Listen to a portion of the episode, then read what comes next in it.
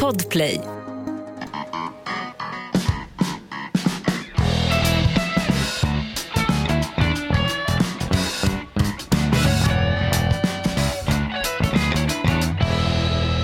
Vi överlevde chemtrails, eh, dieselavgaser, sopberg, miljöutsläpp och förbanne mig ska vi överleva ett riksdagsval också.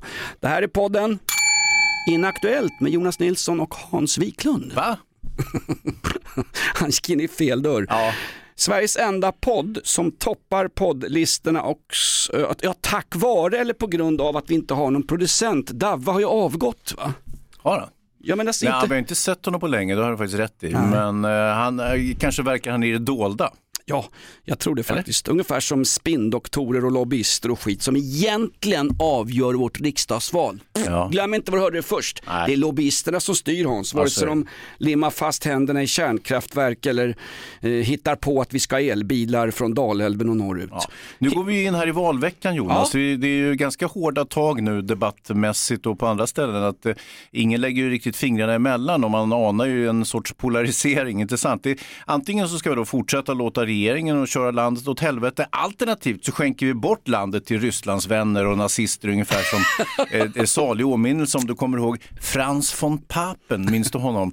Eh, Som ingick i Hindenburgs regering i Tyskland på 20 och 30-talet. Han hade blåbrunare mule än en älg. Hörde du om den där älgen i veckan som rev ner valaffischer Ja. i Stockholms innerstad? Och han, han riktade sig in på Moderaternas valaffischer. Det var Kristersson som han tyckte var en dräktig älgkorn och så gick han lös med klövarna. Den här. Han hamnade på tv den här älgen. Ja, nu ska han leda partiledarutfrågningen i Agenda sista veckan. kanske lika bra efter att, efter, nej jag, jag, jag tycker de har skött, eh, Agenda har skött partiledarutfrågorna ganska bra faktiskt. Det var väl lite en missräkning när den ena var sjuk under, när Norsi Dagostar var gäst. Men Ja, vi har tagit upp det, Ja, det men vi den, gjort, ja. den här podden vinnlägger sig om att ha som ett adelsmärke att vi har ingen inte fast vid något gammalt, vi har Nej. inga hang-ups, utan vi, vi blickar framåt, vi är visionärer Hans. Ja, lite grann. Ungefär som Morgan Johansson som då Eh, ut, utser Kristersson, Moderaternas Kristersson till en nutida von Papen. Och, eh, vi har ju pratat om eh, eh, eh Frans von Papen. Han, eh, här kommer du med dina andra världskrigsreferenser. Ja, jag, jag håller mig för god för sånt, jag, har ju gått vidare. Ja, fast det här är ju saker som du vet. Jag tänkte bara upplysa lyssnarna redan. Du kan ju det här som ett rinnande vatten. Men von Tyvärr. Papen, han var ju då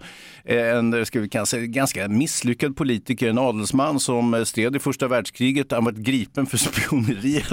Så han, han var, det var ingen krigshjälte om man säger så. Det var ingen göring om man, om man, om man säger så. Det var ju preussarnas Stig Bergling, han var en jävla Ja. 50-kolonnare. Han skulle åtalas för fanflykt och skjutas i gryningen ner i, vad var det de sköt en massa krigsfångar? Sån här går jag och tänker på. Efter Versaillesfreden kom ju tyska armén hem Mm. och de sköt en jävla massa desertörer. Det hittades ju på en massa eh, kampgrupper bildades som man sköt folk i allmän oordning. Ja, ja. Stuttgart, Ja. i Stuttgart sköt man folk som, alltså de fick ont i armarna så mycket sköt de folk Hans. Fan otäckt, det här ska ni berätta om i podden. Ja, vi berättar om det i podden. Ja. Eh, von Papen, han var ju faktiskt åtalad under Nürnbergrättegångarna, dock frikänd. Man ansåg att han inte hade med saken att göra. Eh, å andra sidan eh, så var det ju så då, han ingick i Hindenburgs regering 20-30-talet och efter att nationalsocialisterna med Hitler då, har gjort ett synnerligen bra val samtidigt som regeringen utgjordes av adelsmän eh, som saknade helt stöd i riksdagen, va? så lyckades eh, eh, Papen, han eh, manövrerade sig till rikskansler, men eh, utan stöd och i riksdagen så var det lite grann av en pappersdrake och så småningom så fick han sin budget underkänd och genom politiska förvecklingar eh, och så vidare så kunde Hitler så småningom glida glida in på, på en räkmacka så att säga och eh, sen eh, eh, anser man då att van Papen tack vare sin inkompetens och sin godtrogenhet hade lagt vägen för Machtübernahmen 1933 om man ska sammanfatta historien lite kort sådär. Exakt, ja, nu hör jag att du sitter och läser högt ur Koranen där Hans, men någonstans hittade jag ett sakfel. Får jag gå i polemik med dig Ja, här? det får du så gärna göra, det är så trevligt. Han var fan med aldrig rikskansler. Nej, det var han inte. var vicekansler i en nazistisk regering, Så, eller hur? Ja, det stämmer. För att Ja. det var ju Kurt von Schleiser som blev eh, rikskansler. Mm. Eh, han blev sedermera däremot avrättad. Av misstag, han Nej. klev av fel tågstation, han klev av i, i Stuttgart. nej, nej, von Schleiser, han, han var ju så pass obekväm. Han var lite vassare än von Papen då. De flesta Eh, var ju det. Ja, jo. Och eh, så att eh, eh, under de långa klivarnas natt när Hitler gjorde sig av med Ernst Röhm eh, så fimpade man även Schleiser i samma veva. Och min fråga till dig Jonas, det här mordet får man väl säga på, på Ernst Röhm var ett hatbrott? Du, de långa knivarnas natt som är ett historiskt, eh, ditt momentum i den tyska historien, det var ju för fan värre än det här indianöverfallet i Saskatchewan. När kanadensarna åker på någon sån här grej. Indianerna gick till attack och hackade ihjäl tio pers på Jag är inte säker på att de är indianer och dessutom så kallar de dem för amerikanska naturinvånare, nej, Okej, ursprungsbefolkning. De var klädda i Frölunda hockeytröjor så att det hade någonting med amerikanska En av urbefolkningen dem att som göra. misstänkte lik Willie Nelson, gamla haschtrumpeten från Wisconsin. Ja. Vi ska återkomma till Willie Nelson, han blev ju historisk i helgen. Mm, det är roligt för honom. Han har inte bara sålt sina flätor till Pippi Långstrump fast de var gråa. Han har också blivit historisk som affärsman. Vi ska återkomma till det här för nu har vi fan ett upplägg för podden. Ja, lite grann. Får jag bara säga på din jag bara- fråga? Ja, men, eh, ja, absolut. Om hatbrottet och Ernst Röhm. När SS går in och slaktar Ernst Röhm på ett hotellrum i södra Tyskland därför att SA blev för mäktiga. Alltså SA, Schutzabteilung. Jajamän. Alltså det är, ja, motsvarar idag ungefär Moderaternas ungdomsförbund. Ja. Ja. Någonting sånt där, i mockashorts och skit. Så är det ju ett hatbrott. Men det har ingenting att göra med att Ernst Röhm var homosexuell. Det var ju flera i nazitoppen som var homosexuella. Men han hotade däremot Hitler. Aha. Exakt. Ja, ja, ja, jag, jag trodde att det var ett hatbrott eh, i Jonas Gardelles mening så att säga. Utan det hade ingenting med det att göra menar du? Nej, du menar ett hotbrott va? Det var Jonas Gardell som var så arg så han skakade i veckan. Han satt och skrev en sån här jätteviktig krönika Ja, om precis. att nu är inte homosex, om vissa partier får som de vill så Mm. kommer inte homosexualitet att vara ett asylskäl för att få stanna i Sverige. Nej. Och då är min, min enkla lösning på det här, Mm. tack för en fantastisk krönika Jonas Gardell, som när du skriver att jag sitter och skakar medan jag skriver här. Ja. Eh, då gör vi så Gör här. vi podden medan vi skakar och skriver? Jag skri- Skriker. Jag, jag skakar så mycket så jag kan blanda Jag groggar. ser det, men det har ju för fan med fyllan att göra. Det är ju inte alltså, för att du är arg, nej. Dava! Säg att vi har, vi har fått, vi har för fan alkolås på podden. Varför pratar vi om Kristersson och van Papen för övrigt? Nej, von Papen. Van Papen var ju holländare. Han spelade, holländare, han var skridskoåkare. nej, nej, han alltså- spelade Ajax på 70-talet. vet du. Den moderna fotbollens födelse, historisk referens. Googla Ajax gott folk, men inget förbannat tvättmedel. Nej. nej, men får jag bara säga att Gardell skrev ju att homosexualitet inte är ett asylskäl. Det är perfekt.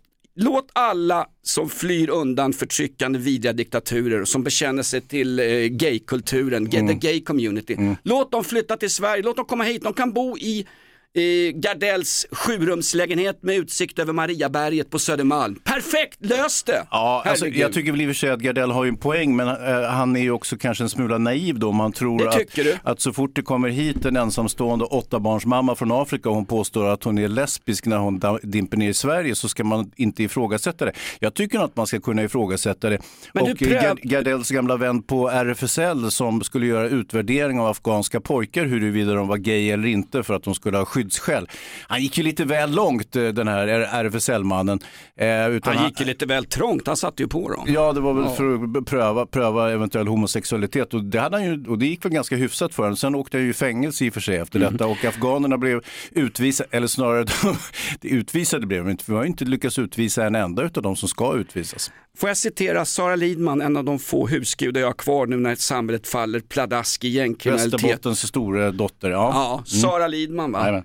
Två fel gör väl inte ett Nej, rätt? det rätt i. att det var en jävla kriminell person på RFSL, det förtar ju inte alla de flyende människor ur gay-communityn som rör sig över Öresundsbron i detta Verkligen nu. inte. Men, men som nu. sagt, jag tycker väl ändå att man måste kunna ifrågasätta. Men, men eh, i sak tycker jag att Gardell har rätt och eh, att nazisterna på den andra sidan då, eh, som tycker att det här inte ska vara skyddsskäl har fel. Eller? Alltså, Sa jag fel nu? Ja, också. vi har sagt fel ungefär 12 minuter. Det här är ett betalt samarbete med Villa Fönster. Du behöver lite mer tryck nu Jonas. Tryck! Villa Fönstersnack med Linnea Bali. Villa, villa, fönster, fönster, fönster med Bali, Bali, Bali. Jonas, nu tänker jag lära dig lite om Villa Fönster. Lär mig baby. Villa Fönster är en rikstäckande leverantör av fönster och dörrar till dig som konsument och byggföretag. Och vet du vad Jonas? Vadå? Jag har en spaning. Ja. Det som gör dem så unika är att de har Sveriges bästa leveranstid. Ja, det går undan har jag hört va? Ja, det gör det. För man tänker kanske som konsument här, åh nej, det här kommer ta så lång tid. Men inom tre veckor alltså så har du ett svenskt nyproducerat fönster som är redo för omgående avhämtning eller leverans. Oj, oj, oj, inom tre veckor. Är det inte så också, jag har hört ryktena, de har Sveriges största fönsterlager va? Ja, med 500 olika varianter av fönster. Och eftersom de allra flesta av oss vill ha olika storlekar på fönster så kan Villa Fönster dessutom göra anpassningar såsom spröjs, spaltventil med mera. Oj, oj, oj Linnea, du övertygar här. Du vet inte vad en persedel är för någonting, men spröjs och spaltventiler. Här har jag nästan läst på universitetet om det här. Ja, och är det någon som har koll så är det Villa Fönster. Historisk referens här. Har du? Ja, alltid. Ända sedan 2008 så har Villa Fönster alltid haft visionen att erbjuda kvalitetsprodukter till rätt pris och kortast möjliga leveranstid. Ja, jag är nöjd Med vad då? med vårt Villa Fönstersnack. Villa Fönstersnack med Linnea Bali. Villa, villa, fönster, fönster, fönster med Bali, Bali, Bali. Tack Villa Fönster. Ett poddtips från Podplay. I fallen jag aldrig glömmer djupdyker Hasse Aro i arbetet bakom några av Sveriges mest uppseendeväckande brottsutredningar. Går vi in med hemlig telefonavlyssning och, och då upplever vi att vi får en total förändring av hans beteende. Vad är det som händer nu? Vem är det som läcker? Och så säger han att jag är kriminell, jag har varit kriminell i hela mitt liv men att mörda ett barn, där går min gräns. Nya säsongen av Fallen jag aldrig glömmer på Podplay. Podden är i full gång, välkommen till Inaktuellt. Uh, ja, när Hans pratar om nazister, det är alltså den borgerliga oppositionen. Ja, just det, precis. Vad de är med. I, I veckan var det ju möte också. Peter Hultqvist, försvarsminister, han och Ynkeman, förlåt mig, Ygeman, Mm. hade ju ett möte om att ett eh, oppositionsparti var ett hot mot, eller ett säkerhetspolitiskt hot mot nationen. Ja, de hade försökt få in Säpo till den presskonferensen, de var inte intresserade av att komma. Nej, det är inte det- Säpo som håller sådana möten och inte, Ja. inte, inte ministrar i en sittande regering inför en valspurt. Ja, precis. Nej, utan eh, det var ju också lite trist att det var just Ygeman och, och Peter Hultqvist, båda två in, involverade i det närmaste spioneri vi har haft här i modern tid, 2017, eh, när, När man sålde- i IT-läckan eh, på, på, från, från Transportförbundet hade läckt ut och så vidare. De la ut svenska säkerhetsklassade uppgifter Ja, och på IBM som hade någon jävla serverbank i Serbien, förmodligen sponsrat av Milosevic och några gamla krigsgeneraler från skogarna i Balkan. Ja, alltså, där Zlatans morsa fick fly hals över huvud till Malmö och resten är svensk fotbollshistoria. Ja. Alltså ska de prata om säkerhetspolitisk eh, intervention, då, Ja. då, vad är nästa steg? Ska Annika Strandhäll prata om hushållsekonomi eller ska Morgan Johansson prata om eh, vikten av att ha höga klackar i en talarstol? Han är ju avpoliterad. Morgan får inte vara med i valrörelsen. Han är ett, han är ett, säkerhets, han är ett säkerhetshot mot den, den socialdemokratiska partiapparaten. Det är många som är, Magdalena Andersson är inte heller särskilt populär och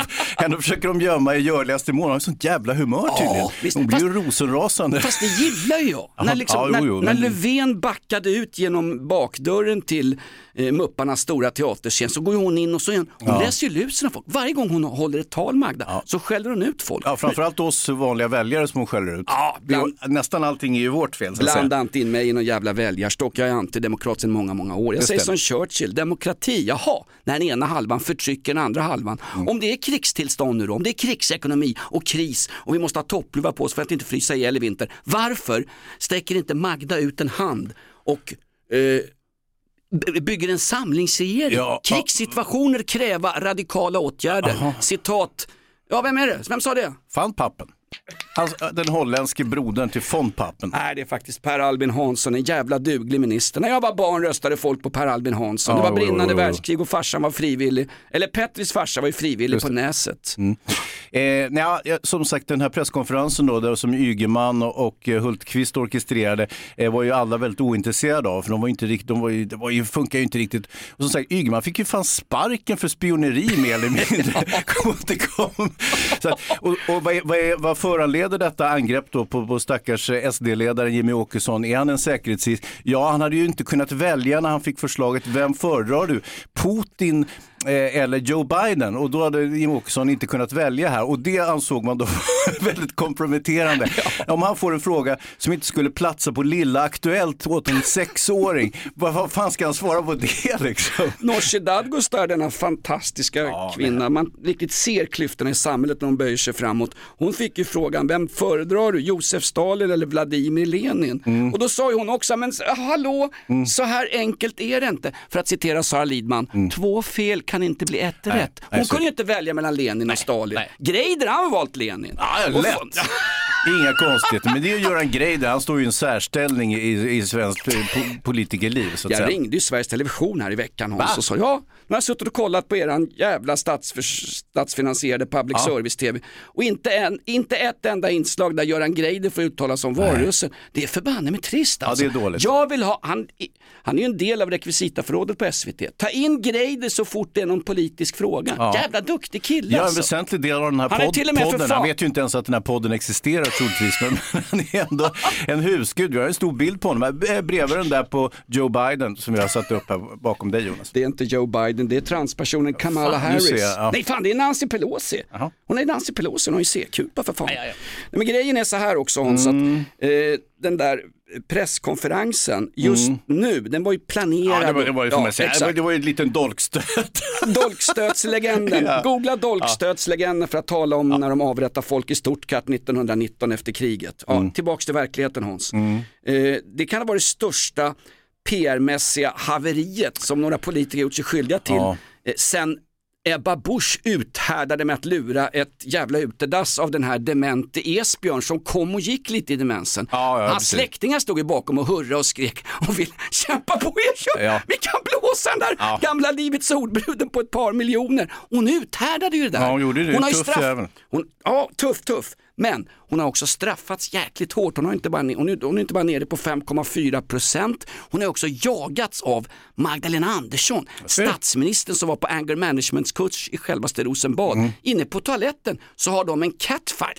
Au! Ja, Det blir- catfight och catfight. Magdalena ju, har ju 20-30 kilo upp på henne och tryckte upp den där lilla räkan Bush mot, mot pissoaren där inne och liksom väste, ge fan i våra valaffischer bitch. Annars ska du få se på Moppo. Push, push in the bush. På tal om valet och sånt Hans. Ja, det är ju, det är snart val ja Jonas. Ja exakt, Mm, vi ja, måste ju ta upp fortsätt. det här alltså. Ja, Eh, Det är fan, valtider och jag, ta ditt förbannade ansvar bla bla bla. Gå och rösta även om din enskilda lilla röst kanske inte räknas så förbannat mycket. Nej men du, du tvekade ju eh, när du stod på din balkong på, i centrala Stockholm. Du har Just ju- det, jag stod har- lite som August Strindberg, du vet. Jag har ju en Ja, sån här hörn, ja. hörnlägenhet med balkong som Strindberg hade där vid Drottninggatan. Problemet Eh, var ja. att Strindberg såg ut över hans alltså, människomassor, arbetare med kepsar som jublade när Strindberg skulle släppa Röda rummet och för Just en gångs skull föra arbetarklassens talan i, svensk, i en svensk litterär kanon. Jajamän. Du såg ut över missbrukande afghaner och folk som snodde elmoppar och var allmänt... eh, Ja, det är rörigt nere på Odenplan där jag bor nu för tiden, det är det faktiskt. Men eh, jag kunde ändå avhålla mig från att slänga en snorloska ut lite i blindo, för den vet man ju inte var den träffar någonstans. Träffar fel person så är man ju rökt sen. Det är, mä- det är mäktigt när du står på din balkong, Mm. lilla Mini står bredvid och gläfser ungefär som Adolf Hitlers hund Blondie, eller vad heter Kristerssons Blondie. Kristerssons tax, den som är längre än Kristersson. Lasse. Lasse, exakt. Nej men att sen när Jag tror inte och... Kristersson kan någonting om hundar faktiskt. Han träffade ju min hund där uppe. Han visste inte vad det var för ras. Jag sa, det är en pitbull Kristersson. Säpo, du vet, du öppnar kavajen och, och treva efter tjänstevapnet. Skjut honom för säkerhets skull, eller vänta, vi, vi döljer det här också. Låt han åka bil med Lars Vilks gamla säkerhetstjänst. Det, när du står på och håller ditt borggårdstal, historisk referens. Gustav V höll ju ett borggårdstal, han retade upp varenda bondjävel. Nej, inte för att han var gay och spelade tennis med smågrabbar. Han ville ju, han ville ju rusta upp den svenska armén och det var ju bönderna emot, det var ju de som fick betala skiten Ja. på den tiden. Det ju, fanns ju inte ens beredskapsskatt, det är ju någonting som Damberg fan har hittat på nu.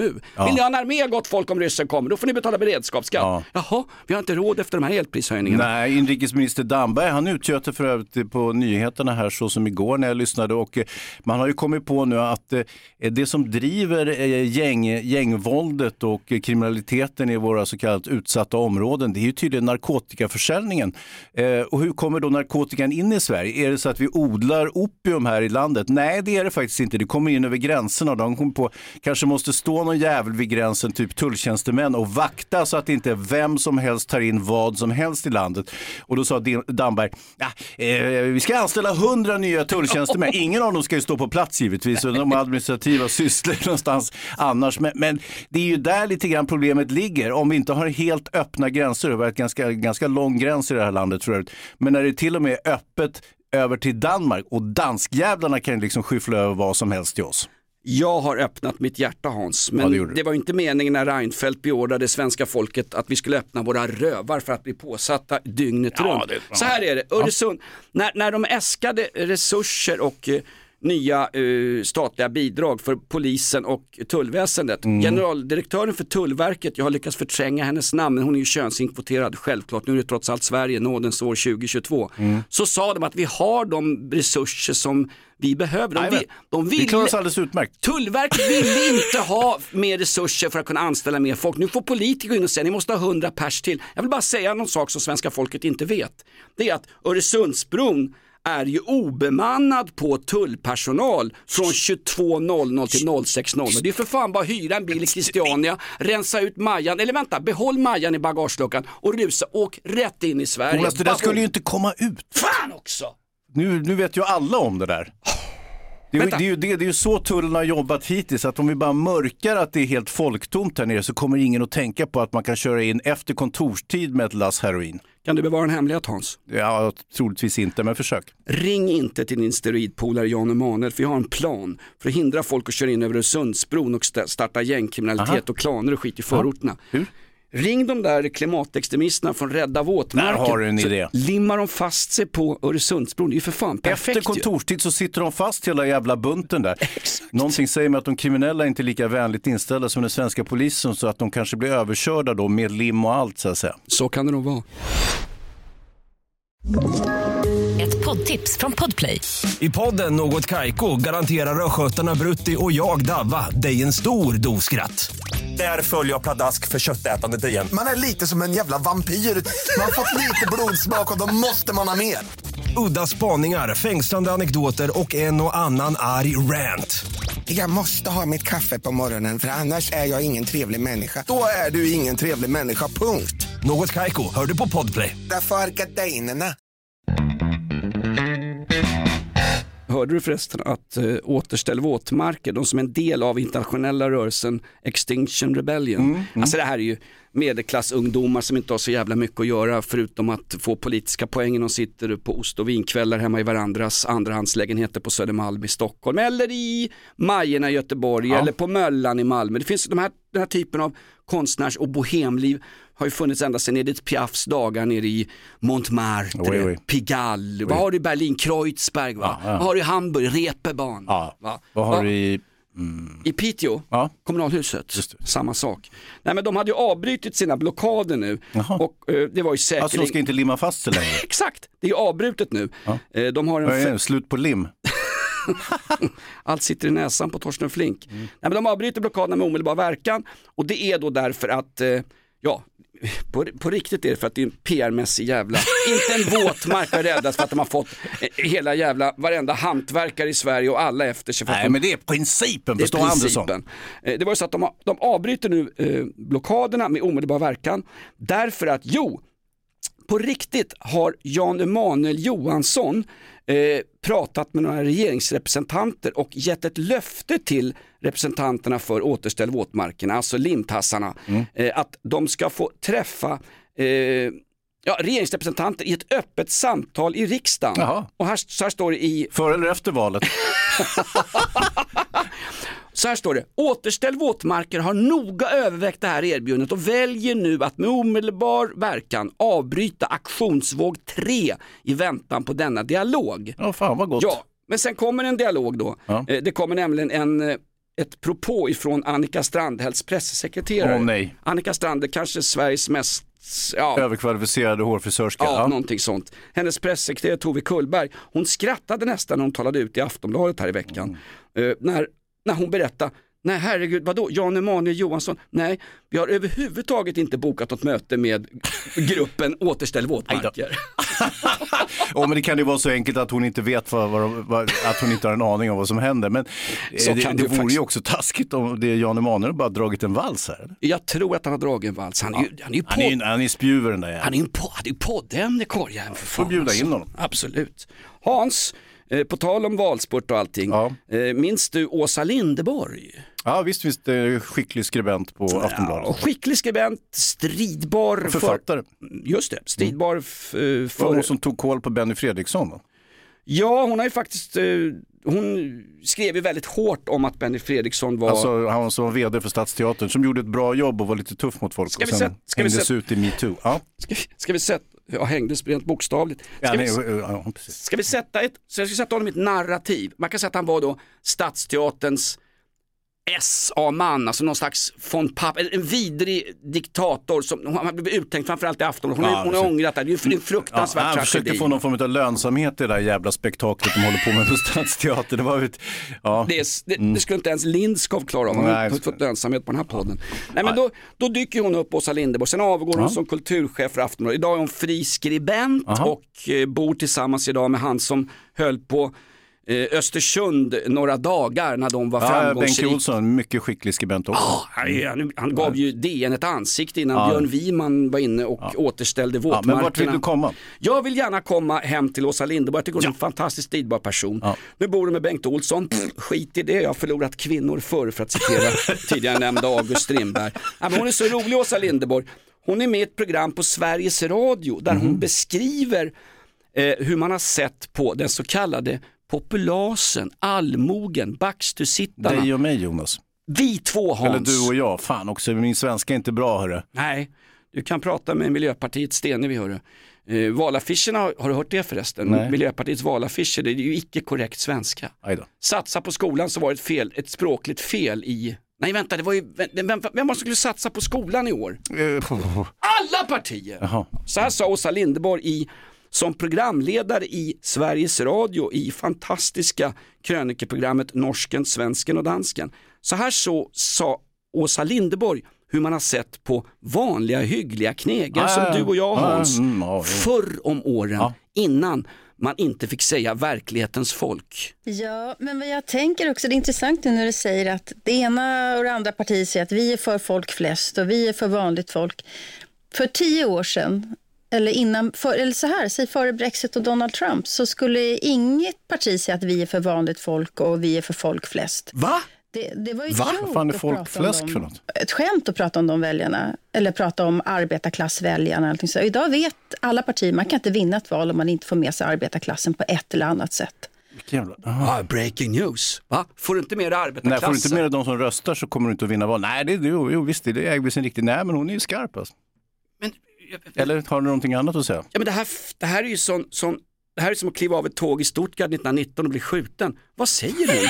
för, tio, för tio år sedan var det ett skämt, för tio år sedan var det ett skämt att prata om arbetarklassen. Ja. Kommer du ihåg när Göran Hägglund började prata om verklighetens folk? Ja. De som förbanne med betalar det här välfärdssystemet. Ja, vilka är det de som bor i områden där de skjuter gängkriminella, inte kulturkrönikörer på DN och Svenska Dagbladet och Hakelius och alla jävlar som sitter och tycker i Steffo Törnqvists tv-soffa, utan riktiga människor. Mm. Om inte de har räknats för tio år sedan när Åsa Linderborg var en stridbar socialdemokrat och det gick ju så jävla långt så gick till och med i första maj-tåg för S. What?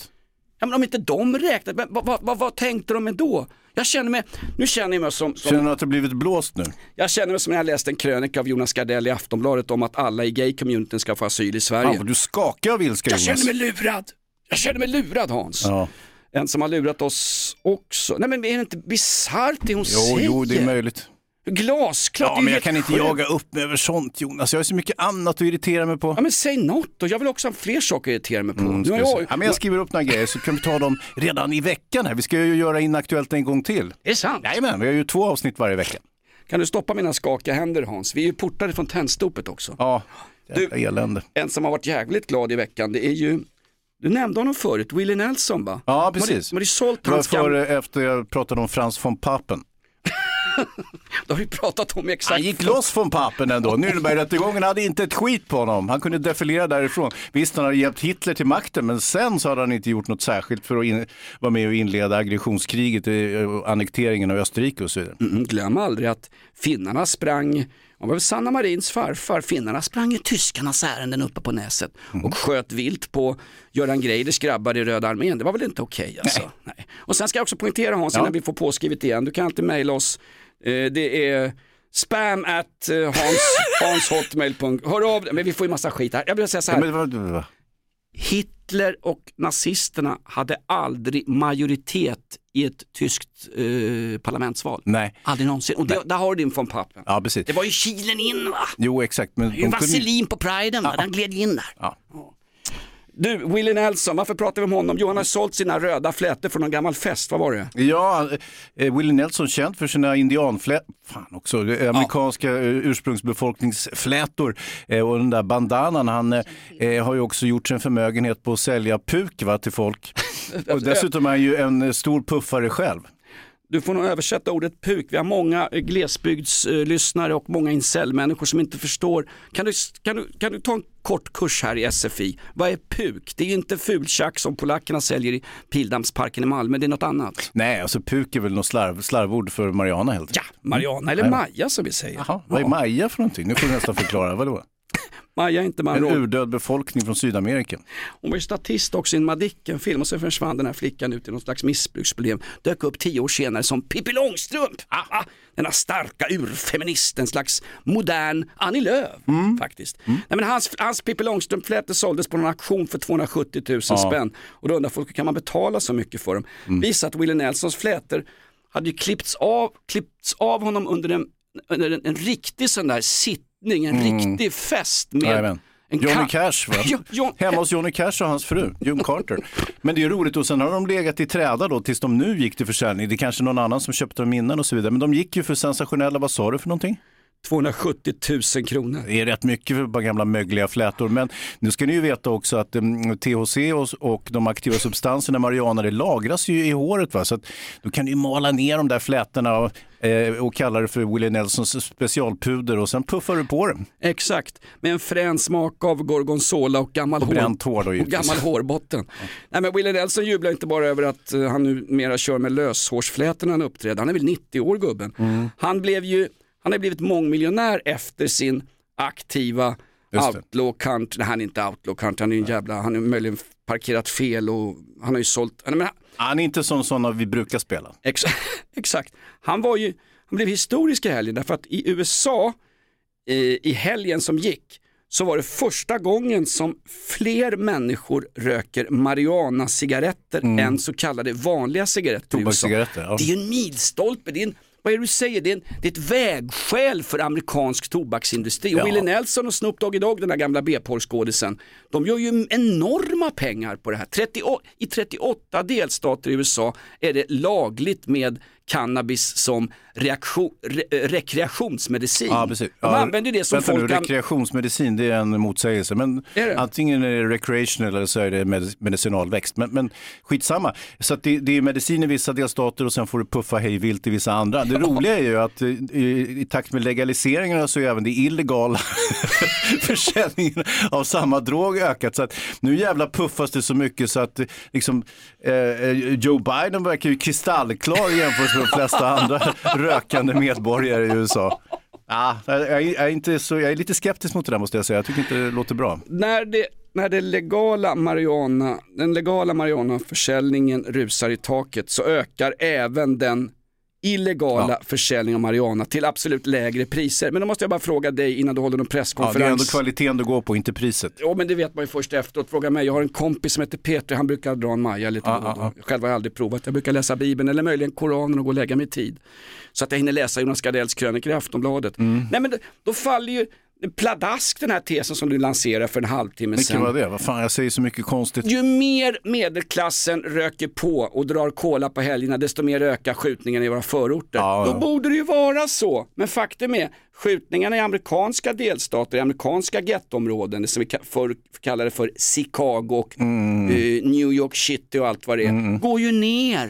När narkotikaanvändningen ökar, den illegala försäljningen ökar, skjutningarna går ner. Och det är precis ja. tvärtom i det här jävla landet. Jo, jo, jo, Sug på den. Eh, det är från ganska höga tal som man har en, en liksom väldigt, väldigt marginell nedgång i de stora amerikanska städerna. Om alls någon. I Sverige har vi ganska låga tal ändå, faktiskt, även om det låter mycket. Höga och, och tal... Blir du skjuten själv så är det klart att då är det av största betydelse. Men eh, de flesta av oss blir ju inte skjutna och då, då är det ganska små siffror ändå. Okej okay då. Så då, då kan man lätt säga oj, oj, oj, herregud, det var tio fler mord det här året än förra året. Ja, det betyder egentligen ingenting. Ja, men, alltså, ett... jag, jag är inte alarmist alls när det gäller skjutningarna.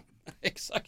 Däremot så är jag lite besvärad av att vad som helst och vem som helst kan gå rakt in i landet efter kontorstid Jonas. Jag visste inte om det här som du berättade i podden nu. Ja, men kontors... att, att tullen går hem klockan fem och sen är det bara varsågod. Öresundsbron är obemannad och framförallt Hans, Mm. när du refererar till kontorstid, den, den, den halvslöa hängarslade medelklassen vet inte vad kontorstid är längre. Men när är Därför att de- kontorstid? Inte vet jag, vi jobbar ju hemifrån för fan. Davva har ingen kontor. Är vi hemma? det här är hemma. Va? Och vi är hemma Hans, på avsnitt ett den här veckan av två i Inaktuellt. Hans, det är jävligt krångligt hur de här avsnitten kommer ut men jag vet Mm. Ja. bara att vi har rusat som en raket på poddtoppen alltså. Asså? Ja, absolut. Det här, det Så här, är går, inte bara skjutningarna som går upp, även vår podd går upp. det här går snabbare En än händelse som ser ut som en tanke som man brukar säga. Ja, ja visst, visst. Det här går snabbare än vad det tar för Jonas Gardell att skriva en sån där fantastisk emotionell Jag är så här så jag skakar när jag poddar. Eh, tack för att du lyssnar på Inaktuellt. Eh, dags att spela, eh, ja, Maja-kungen utan fläte. Vi kör väl lite country här, Hans. on a bullet and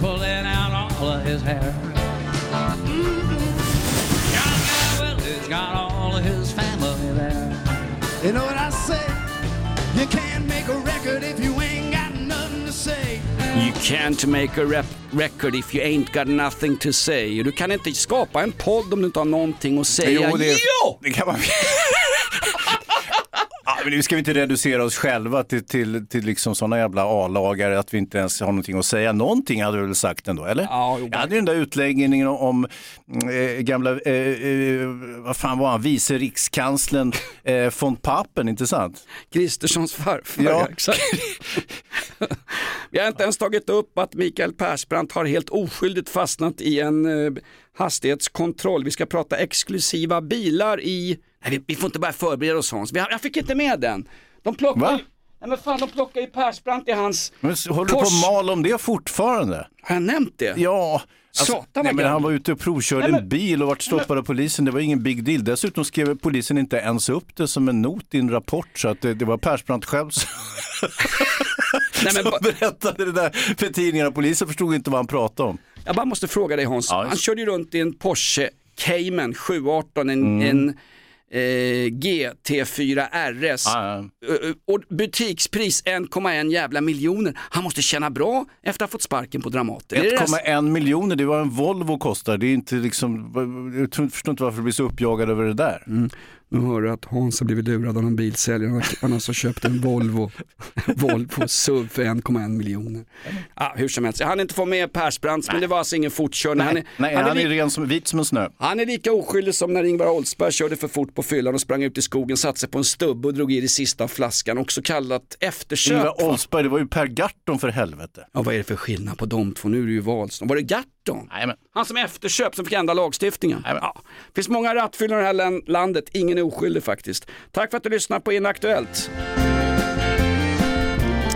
Vi går ut på trevligt dragspel. Har du några sista ord att säga till folket Hans innan nästa avsnitt kommer ut om 72 timmar? Mm, Jajamän. Hej då! Var rädda om er och var rädda om varandra framförallt. Tack för att du lyssnar på Inaktuellt. Stöd oss, sprid oss och om någon vet vad DAVA är, ring för fan till Missing People.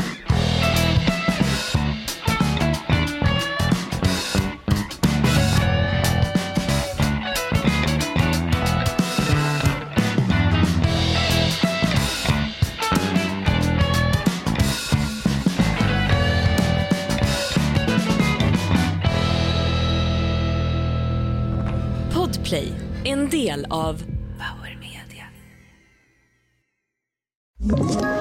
Ett poddtips från Podplay. I podden Något Kaiko garanterar östgötarna Brutti och jag, Davva, dig en stor dos skratt.